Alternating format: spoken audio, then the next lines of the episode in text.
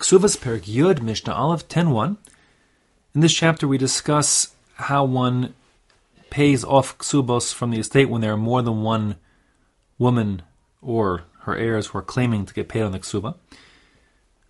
The first case here is the basic setup. Misha haya nasu nashim. If a person had been married to two wives, v'mes, and he dies. So let's say, for example, each one had their ikar ksuba, that's it. They each were entitled to 200 zuz. So that would be 400 in total. But let's say, for example, there's only 300 in the estate to go around. So how should that 300 be allocated amongst those two women? Harishona kodemes lishnia. The first wife gets priority before the second one. She is the senior creditor, as it were, because she has the predated ksuba. Her ksuba is first, and therefore it took the lien first on his assets. That being the case, all 200 gets paid off to woman A first, and then whatever's left, let's call it 100 if there are 300 to start, would then go to woman B. The Yorshe Erishona Kodin Yorshe Shnia. The similar kind of rationale would apply if it's not woman A and B who are the widows, but rather their heirs, the children of woman A and the children of woman B, who are now claiming to get each one wants their 200 zuz. The oldest estate just has 300 zuz, so then there's only 300 to go around, so the first set of children, the children from woman A, whose ksuba was dated first, gets all 200, and then the other children from woman B get the remaining 100. That's the din. Um, just an important uh, side point, but a, just a technical important one, as the Bartenura points out. You'll recall that for a woman to collect from her husband's heirs, she first has to take a shavua. She has to swear that her ksuba wasn't paid off previously, um, so that'll be true over here too. That when each of these women are going to claim off of the heirs of their late husband's estate, they will have to take a shvua to swear before they can collect their ksuba. Now, there's a technical point, which is that um, in the scenario where these women would die, let's say, or one of these women would die, so her heirs haven't collected, and the rule is if the parent couldn't collect on any obligation without making a shvua, and they haven't yet made the shvua, so then the heirs, the children, cannot collect because they certainly cannot make the shvua. So, just for example, here in our case, if woman A died before she collected her ksuba from the estate of her late husband, and she had not yet made the shvua that it was paid off, then her children won't be able to collect at all because they can't make the shvua that their mother had to make before being able to collect. Okay. Next case in the Mishnah.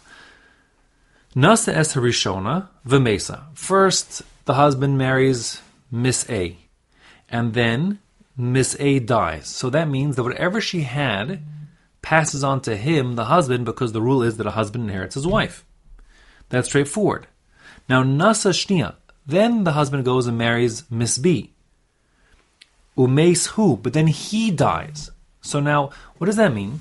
That means that the you'll have two parties knocking on his door. You'll have Miss B, who's the widow, knocking on his door and saying, "Listen, heirs of the estate here, I have a ksuba, my 200 zuz, I want to get paid." However, at the same time, the children of Miss A will also become knocking on their door. Why? Because if remember that, that rule of Benin Dichrin, that the rule is that if a when a woman marries, including her ksuba, is that whatever she's entitled to in her ksuba, what she brings to marriage, and also in this case the ikar 200, the 200 zuz, the ikar ksuba, that is paid specifically to her descendants to the exclusion of her stepchildren. So the case that I used back then was Miss A had a grandfather who left her the um, the villa in Tuscany. So then she brings it in as nichsei milug. If she dies first, her husband inherits the, the villa. But when the husband dies, it's her children who will get the entire villa. None of the villa goes to their father's other children, their step siblings. Right? They're going to get all from that's a little bit indifferent. As boys, they'll inherit what their mother brought in. Included in that is that the mother was receivable 200 zuz in her, in her ksuba. So these boys will say, listen, um, we want the special consideration that was, you know, whatever my mom was promised, we want that. So let's say, for example, the estate only has 300 zuz to go around. So they want the 200 zuz that was promised in their mother's ksuba.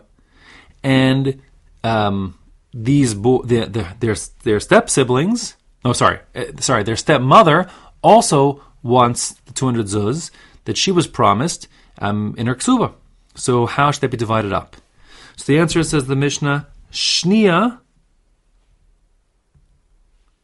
V'yorsheha, the second woman, the widow, V'yorsheha, and even her heirs, Kodmin liyorshei harishona.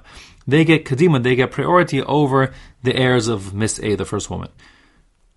Meaning, if there's 300 to go around, first she will get all 200, and then the residual 100 will go back to these boys. Um, now, why her, meaning Miss A's children? Why is that the case? Because although they're both claiming from the estate, they're claiming in two different roles. Miss B, who's trying to collect on her ksuba, is collecting as if she were like a, a, a as a creditor. She's owed money. She laid out money or she's entitled to money, she gets it back. So she's a creditor. So she gets paid first. The other boys, the heirs of Miss A, so they're claiming bidin and they're claiming on by rights of Yerusha, of inheritance, they should get paid. But of course, whenever you have an estate to, to settle, first all the creditors get paid out, and then the residual, what's left over after all the debts have been paid, will pass on to the heirs, the Yorshim.